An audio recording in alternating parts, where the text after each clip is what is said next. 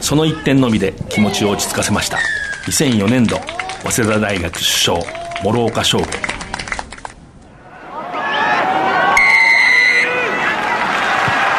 藤島大の楕円球に見る夢。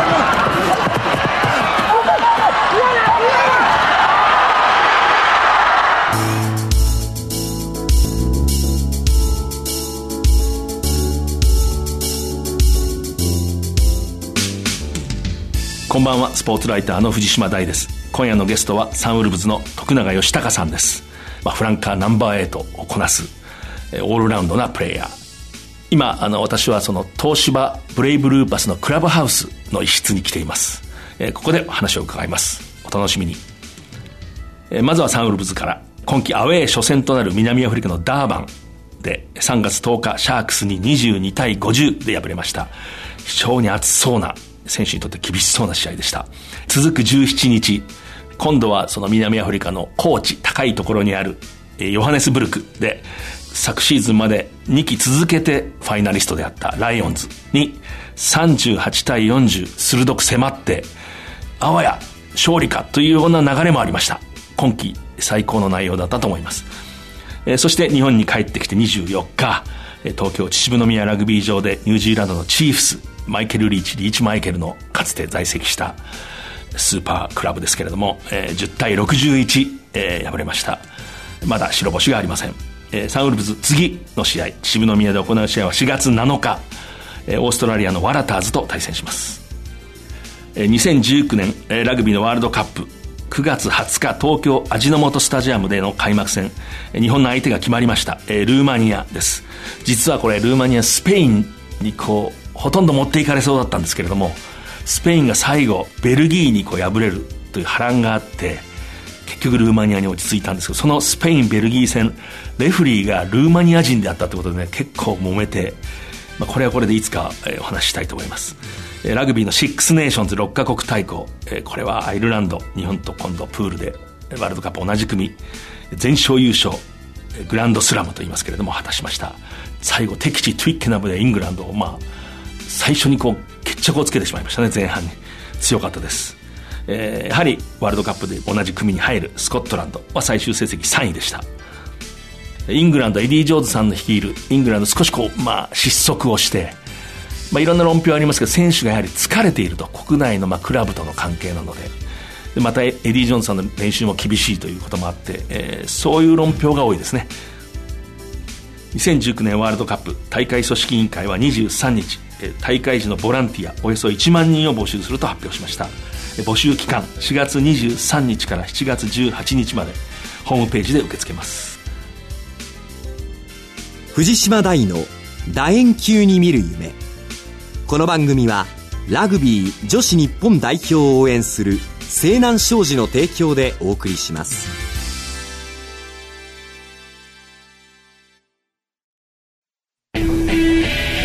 倒的な機動力と高い技術力。そしてそれを生かすチーム力。西南商事のリサイクルで東北の未来を笑顔に「Recycle More」「We Can」西南改めましてスポーツライターの藤島大です、えー、私は今東京府中の東芝ブレイブルーパスのクラブハウスに来ています。ゲストサンウルブズの徳永義孝さんです、えー、よろしくお願いします。よろしくお願いします。徳永です。プロフィール185センチ102キロ、えー、1992年4月10日生まれ、えー、ラグビーは7歳から始めて関西学院高等部ですね。いわゆる付属の高校。私もよく覚えてますけども2010年花園出場ベスト4でそのまま大学関西学院大学に進んで、まあ、A グループ優勝も経験してます2015年東芝ブレイブルーパスに加入。2017年のシーズンからサンウルブズに入りました。15人制の日本代表にもももちろん選ばれているし、ね。はい、えー、記憶に新しいリオデジャネイロオリンピック7人制日本代表あの4位にニュージーランドを破ったあのあのチームの一員でもありました。ポジションフランカーとそうですね。どうですか、まあ、バックローっていう形で、えー。はい、まあ、ナンバーエイトももちろんこなすし、はい、ファンの方はみんな知ってますけどレベルズ戦60分間ウイングを務めたとこれも後でちょっと聞きたいと思います。で、まあ、ちょっとまず最初にサンウルブズの今まあ進行中なんで、はい。えーことを聞きたいんですけど、この間南アフリカ行かれて、はい。まあ、日本の試合終わった後に、最初がシャークスでしたね、ダーバンの。はい。あの試合どうでしたか？あのすごい熱そうだったですね、あれ。そうですね、おっしゃる通り、ええ。とても暑くて、え前半がすごい長く感じましたね。30分ぐらい経過したんじゃないかって思ったんですけど、時計見たらまだ10分だったと。か、それぐらい水が濃くて、はい、すごい試合でした。ダーバンというところはね、海辺の湿度も高くて、はい。サーフィンなんかのこうメッカみたいなところですけれども、あれやっぱり長旅でこうついて、気候がまあ、日本の冬の終わりというか、まあ春の始まりというか、そこからまああそこに行くっていうのは、やっぱりきついですか？そうですね、やっぱり、時差ボケと気温っていう部分ではだいぶ苦しんだと思います。えー。あの試合はやっぱり少しこう差をつけられたんですけども、その次の説ですね、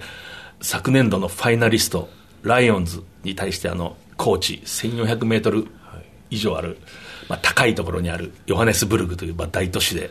えーぶつかって、これはもうあわや勝利という試合、こっちはどうでした？そうです。その、去年90点以上取られて負けた相手、あの試合、僕先発で出てて覚えてるんですけども、あの試合本当、シャトルランをしてるような感じで、キックオフ蹴ってタックル行ったらもうハーフライン終わられてて、そこから急いで帰ってディフェンスするっていうのが、本当80分間続いたような試合で、自分たちの用意してきたこと何もできなかった試合なんですけど、それに比べて今年は自分たちの準備してきたこととか、あの、キックチェイスからしっかりプレッシャーかけてターンオーバーしてトライっていうこともありましたし、まあ、コーチっていうのもありましたけど、準備ししてきたことがしっかり表現できた試合だったっていうふうに思います。コーチっていうのはよくコーチ準化って言葉を使うんですけども、ななれるっていう。まあ、だから直前に入るか、かなり前から入るか、どっちかしかないらしいんですけど、どそうなんですか。どうでしたか？そのやっぱり直前に入って。いや、もっと早めに入りたかったですね。シャークス戦が終わった次の日ぐらいに入ってええ、灰を鳴らしたかったっていうのはありますけど、やっぱり違いますか？あの、そうですね、違うと思いますね。やっぱりあの、疲れる、息が上がるのが早いしですし、やっぱり酸素が回らない分、疲労がなかなか抜けないっていうのがほ考えられると思いますね。サンウルブズは、例えば、今季のまあ初戦だったブランビーズにはこう結構いい試合をした、はい。でレベルズにちょっと崩された、目まぐるしく変わりますよねでもややろうとしてることは変わらないんですよねおそうですね、ええ。まあ、プランっていうのは、毎試合毎試合、相手の弱点に合わせて、あの、アタッキングコーチ、トニー・ブラウンが組み立ててくれて、あの、ありますけど、まあ、基本としてやってるラグビーっていうのは変わらないですね。でこううまくいく試合と、はい。まあ、そうでもない試合があると、まあ、この間もチーフスにはちょっとそうですね。大敗しましたけれども。そうですね。まあ、よくメディアじゃないですけど、ネットとかで記事で見ますけど、やっぱりメンバーが多い分、その連携、南アフリカメンバーから日本メンバーに切り替えたところのコミュニケーションが取れてないだとかっていう話も出てますけど、個人のミスが失点につながってしまったりだとか、やっぱりラインアウトとかフォワードの部分でちょっとボールキープができてないっていうのが問題だと思いますね。ラインアウトはね、ちょっと今のところ、そうですね。あまりしてますね。こ細かいところに入ってきたあれですけど、まあファンの人も、あれ、なんで取れないんだろう、まあ相手が高いっていうのはありますよね、確かに。まあそうですね、ええ。あのやっぱり日本人低いので、えっと、真ん中後ろで張られてたら、なかなかボールは取りにくいっていうのはあるんですけども、私がこう記者席なんかでこうただこう上から見てると、はい。日本が一生懸命こう動いてるんだけど相手は取られたくないところに立ってればいいやみたいな。そうなんそうなんです、そうなんです、そこにまた動いて動いて戻っていっちゃってるんで、その相手が張ってる場所に、えまあそれをどう今後、はい、クリアにしていくかっていうのは、はい、ーラインアウトもねあのトップリーグの国内の強いチームの人たちは必ずシンプルが一番強いんだって言ってみんな分かってるはずだけどそうもいかないんですよね。そうですね、その抽選とかで、やっぱりあの後ろで取れなくて、前でサインを出すようになったら、前にしっかり反応してききてましたし、ええ。まあ、そういうところはやっぱり対応力っていうのはすごいなと感じます。で今季あの、まあ、オーストラリアのチーム南アフリカのチームニュージーランド3カ国のはい。スーパーラグビーのチームとやりましたけどもやっぱりそれぞれ違いますか？そうですね。南アフリカは縦に来てくれるので、崩されたらきついですけど、まあ、ステップで抜かれることはないので、正面に入ってたら止まります、ええ。それに対してニュージーランドは、まあチーフスですねまあはい。やっぱりうまいですね。アンストラクチャーがうまくて、自分のミスと相手側のミスに対してのリアクションがすごいです。ピンチとチャンスの反応がすごいなと思いました。オーストラリアはまたちょっと違うんですか？そうですね。オーストラリア、まあ、僕出たのがレベルズなんはいだけなんですけど、その自体、試合自体はもう、ウイングっていう初め初めてのポジションを過ぎて、なんですかね、自分のことにいっぱいいっぱいだったんで、レベルズ戦始まってね、すぐこうバックスにどんどん負傷者が出てしまって、まあ、あのウイングの山田昭人、はい。えーもうちょっと頭を、まあ、ぶつけて、えーそこにもうバックスの、ね、ベンチが空になっちゃって、田中文樹しかいなくなって、はいで徳永さんがそのウイングの位置にはい入った。であの試合のね、後話してましたけど、夏合宿で一回やったぐらいだって、なんか記憶では。。ねはい。1年目の網走の合宿で。東芝のはい、ええ東芝のですね。ええその時に僕と東芝の山本博樹っていうのが、その当時、怪我人がバックスにとても多く出て、同じような状況なんですけど、えウイングをカバーするっていうえ事態が起きまして、その時に多分10分、20分ぐらい、はい、試合でやりました。東芝の、まあ、いわば練習試合で10分だけやった人が、スーパーラグビーで60分間。そうですね。しかもその10分もとりあえずカバーカバーっていう話だったんで、えなんていうんですか、ウイングに対して学ぼうという意識はなく、ええそのとりあえず穴埋めの周りに入れられただけなので、まあ今回は全く違う形、もう本当必死ですね。あのもう毎回プレー切れるために、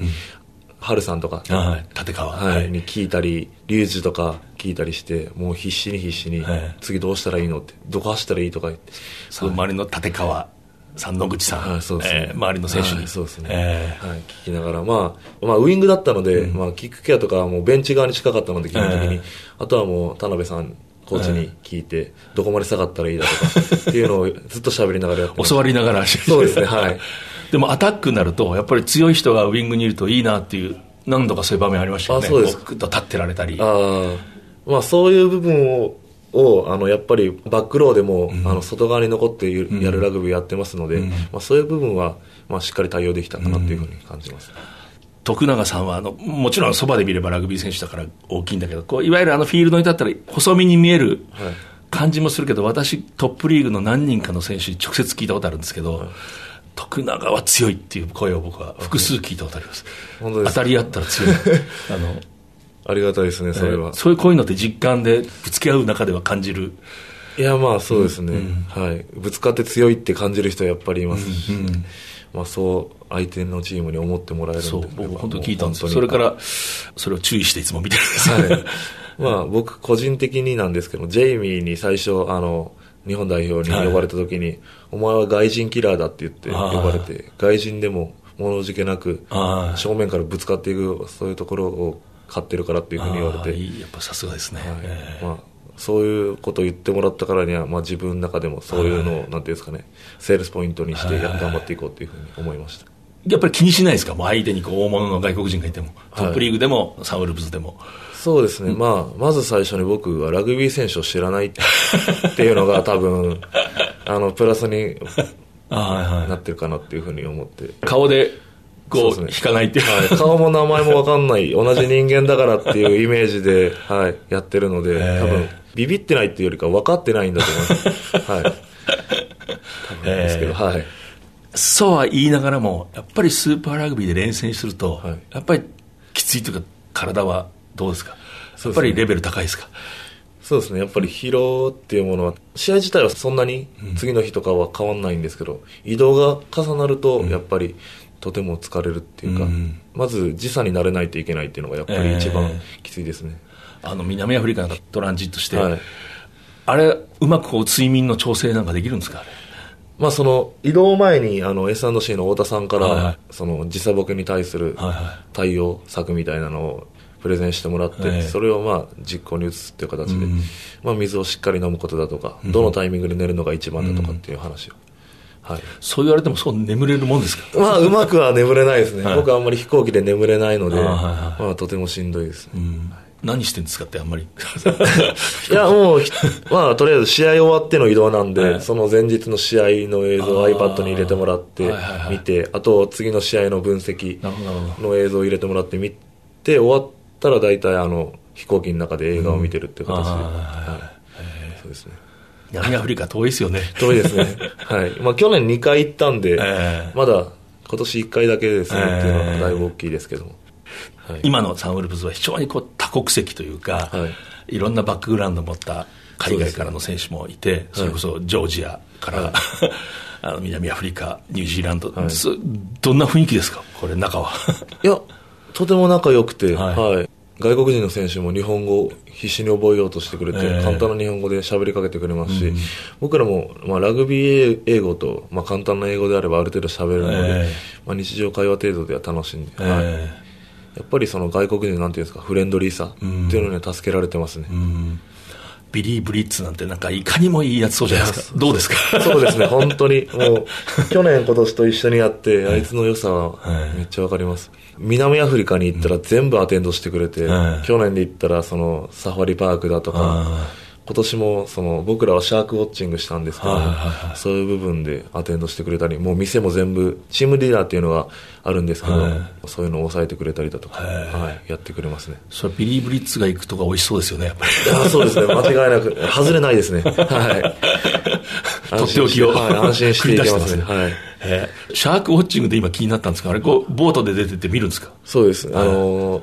そのシャーク戦の後なんですけども、まあね。はい。はい。で、シャークウォッチングに行ったんですけど、まあ、ダーバンがめちゃくちゃ波が高くて、はい。まず沖に出るので、もう2、30分かかるぐらはい。い高くて、なかなか出れないんですよ、で、シャークウォッチング自体は、その沖に出て、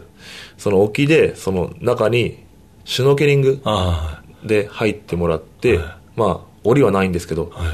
その中で20分間ぐらい、サメを見つめるみたいな。え、檻がなくて大丈夫なんですか？サメ自体は、あの人間は獲物やと思ってないんで大丈夫だと思うんですけど、あの、一つだけ注意されたのが、手で泳ぐなって。手をバタバタさせると、それが魚やと思って、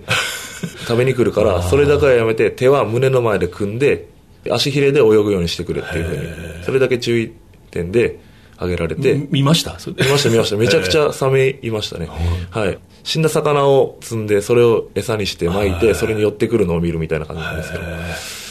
まあ大、丈夫なんだ。でも今聞いてて、やりたいとは思わなかった。そうなんですよ。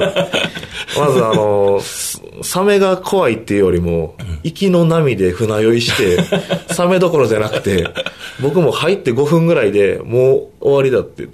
て、もう上げてくれって言って、もう帰らせてくれって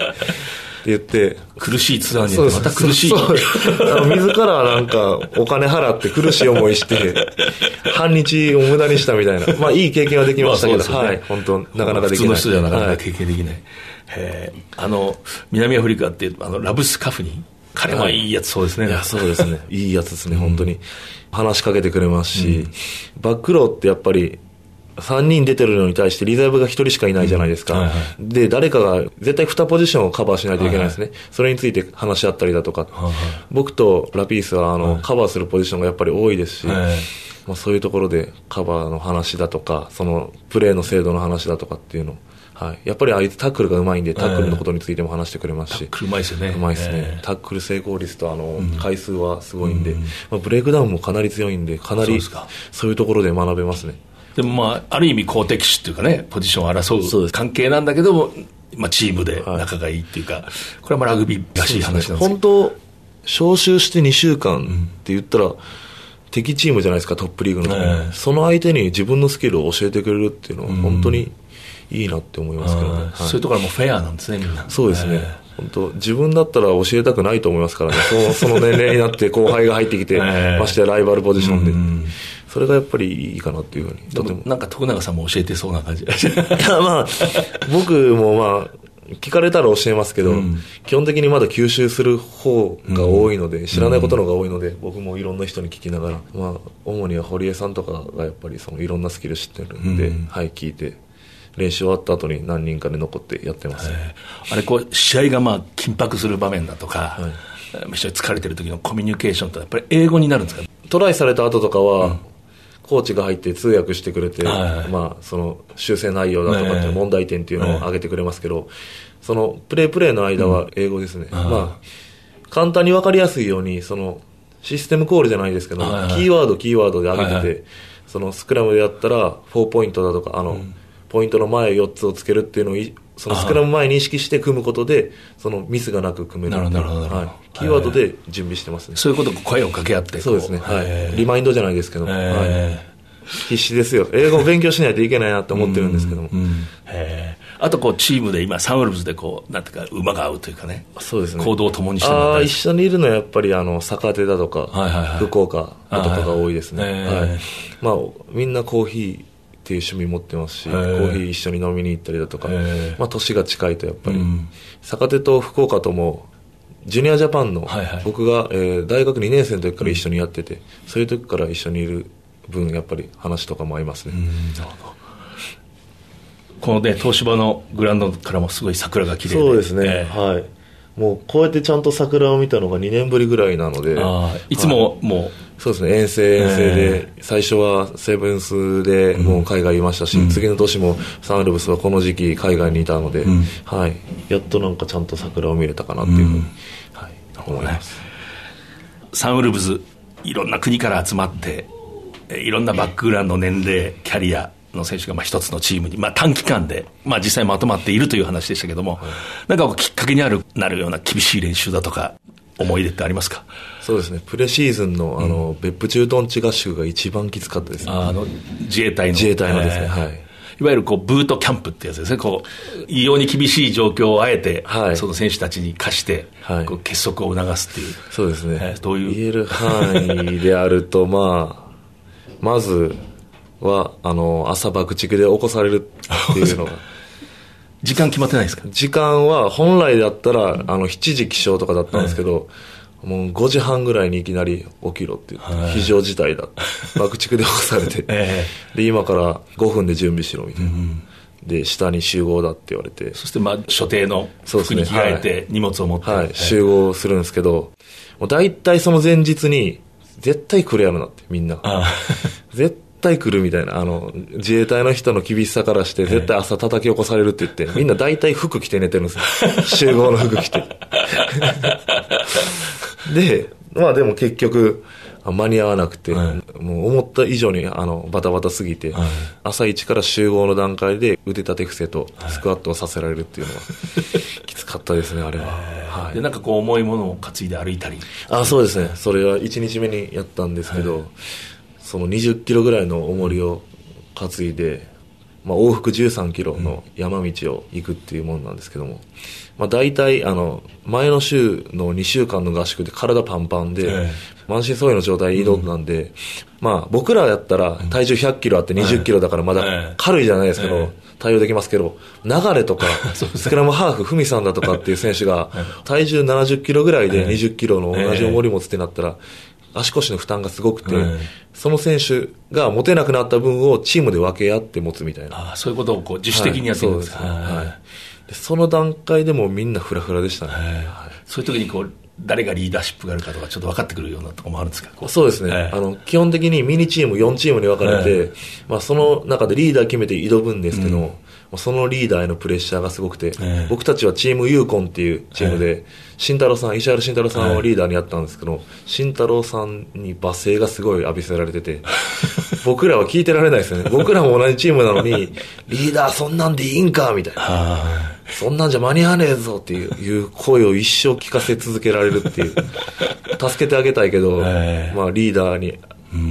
なってしまった分仕方がないかなって思いながら。それをこう何日間？まあその2泊3日でしたけど、ええ。1泊目はとりあえず着いて、あのオリエンテーションじゃないですけど、話聞いて、まあ10時ぐらいに着いたんで夜の。えで、寝て、はい、起こされてでやっぱりそれで結束はこう固まりましたチームそうですね、やっぱりしんどいことをしてる分、はい、結束力も高まりましたし、最終日に関しては、もっと楽しめるようなオリエンテーションも含めたようなこともありましたので、うん。なるほどなるほど。はい、まあ、で今回成功これあのラグビーの歴史でいくと時々失敗する時あるんですよね。ああそうですか。あの2003年のワールドカップの前にスプリングボックスがこれ激しくやりすぎちゃって、はい。なんかチームが逆にああ、そうですね。非常にこう批判をされたとかでこう塩梅が難しいんですよね、こう。えー。まあでも、これを成功って言っちゃうと、ん。また来年もやらされるって思ったら、失敗の方がいいかもしれないですね。なるほど。はい。であの徳永さんちょっと昔の話を聞きたいんですけど、はい関西学院の、こまあ、高等部ですね、はい。あの要するに付属高校で。なかなか付属高校ってこうボンボンボンボン選手がこう集まってくるわけではないしね。それでもこうあそこまでベスト4まではい。花園で行って、はい。で、まあ、大学へ。そのあたりどんな感じだったんですか？そうしそうですね、あの、僕まず青春は。僕の青春はですね、まず高校に入学を決めた理由が、その僕、兵庫県に来る前に埼玉県に住んでて、その引っ越した時に仲良くなったやつがラグビーを始めて、うん、そいつが中学受験で関西学院に入学してそれを追う形でそいつと同じところでラグビーをしたいから高校を受験したっていう形で高校に入学したんですけども。そこであの、まあ、さっきも紹介ありました通り最後の3年生の時にベスト4になってちょっと燃え尽きちゃったっていうか、まあ、その時に大学のラグビー部への入部をずっと迷ってて、はい、最初、オリエンテーションみたいなのが、大体3月の末ぐらいにあるんですけど、うん、大学って大体、それにも行かず、その最初の4月1日の練習にも行かずに、4月半ばぐらいに入部したっていう形で。じゃあちょっと一般学生になろうかなっていう。そうですね。憧れましたね。野望を抱いた。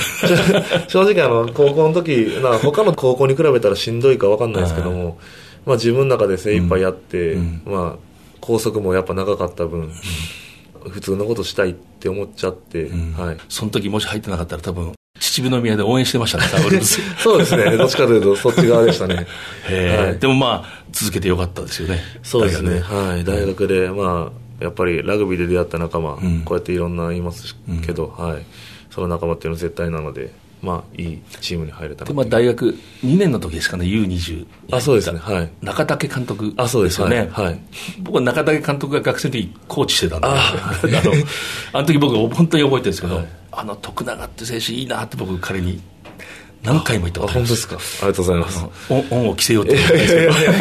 すけど。本当です。僕本当にそう思ったんです。いや、そうなんです。僕なんか積極的っていうか自分でラグビーしてる感じがして。ありがとうございます。こういう選手はいいなと思って。はい。いやその当時の U20 も僕最初はロックでエントリー、はい、されててその時1回落ちてるんですよ僕、はい、でバックローで怪我人が出てバックローで追加招集得て、うん、そのまま勝ち取ったみたいな形なんですけど。も、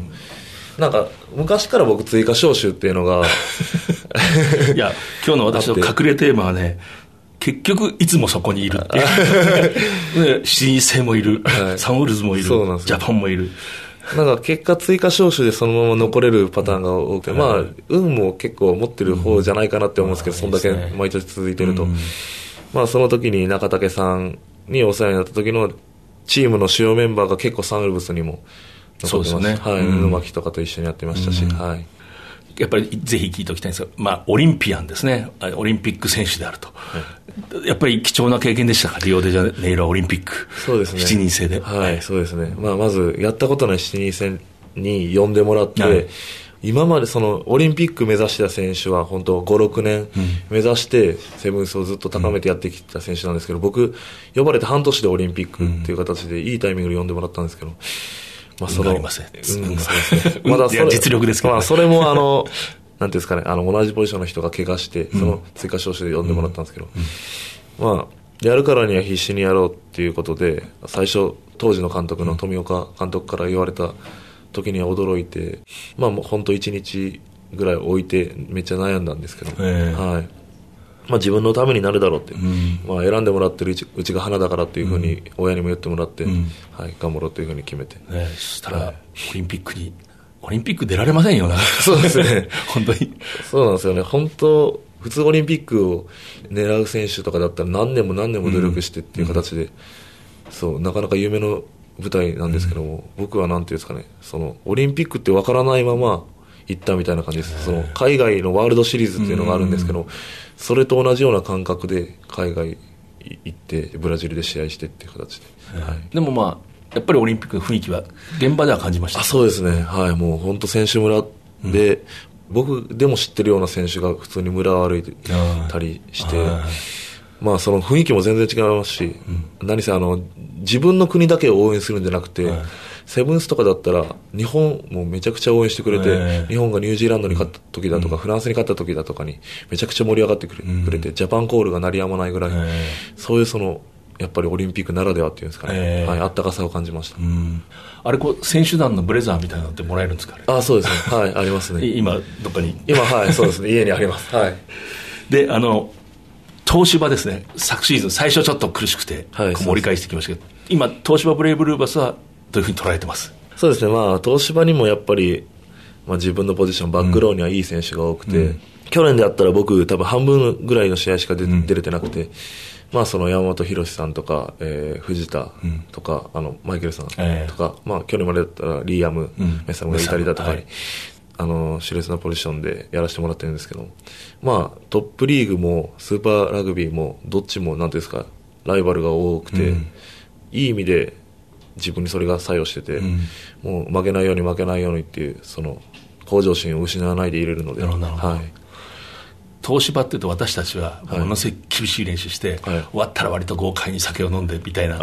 古いイメージがあって、はい、今も若干そういう文化ってあるんですか？こういや東芝ラグビー、まあ、練習は厳しい時は厳しいですけど、まあ、他のチームに比べて体当てる方ですね。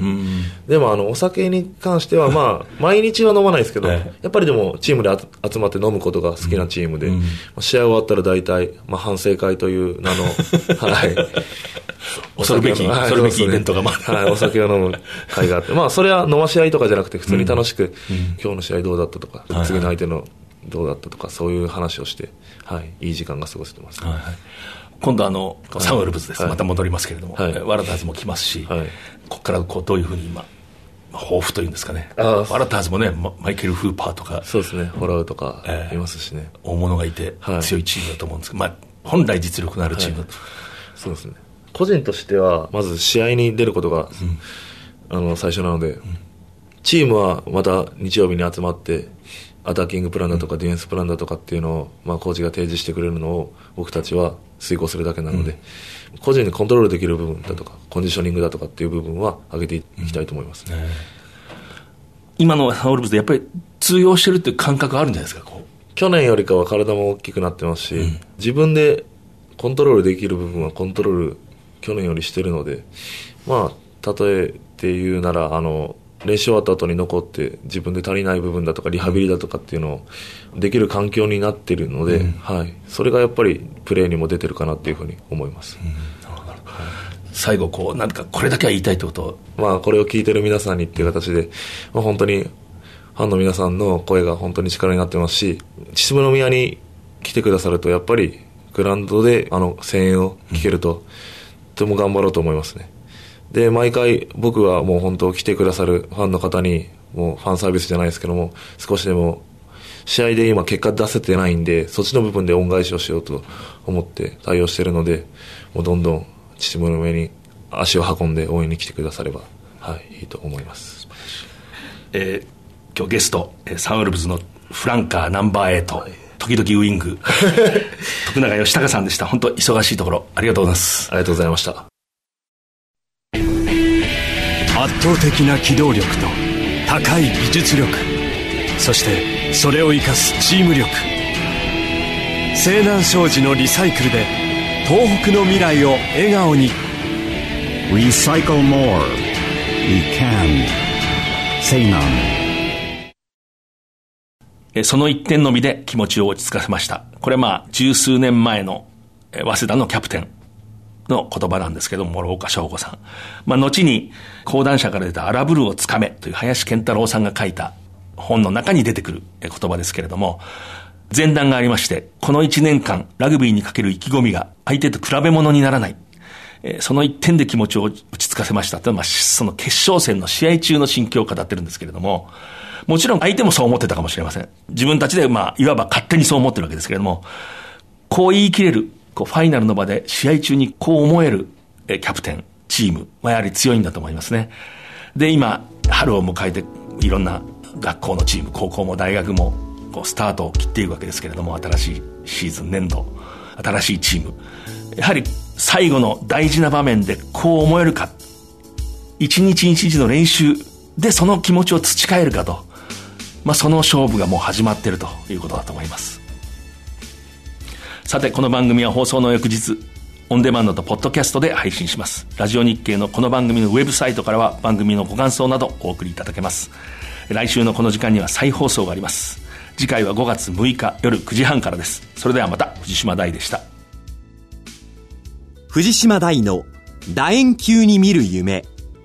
この番組はラグビー女子日本代表を応援する西南商事の提供でお送りしました。最後に三菱地所スーパーラグビー2018ヒトコミュニケーションズサンウルブズの試合へご招待のお知らせです。4月14日土曜日に東京秩父宮ラグビー場で行われるブルーズ戦に抽選で5組10名様をご招待いたします。番組サイトからご応募ください。締め切りは4月4日です。当選の発表はチケットの発送をもって返させていただきます。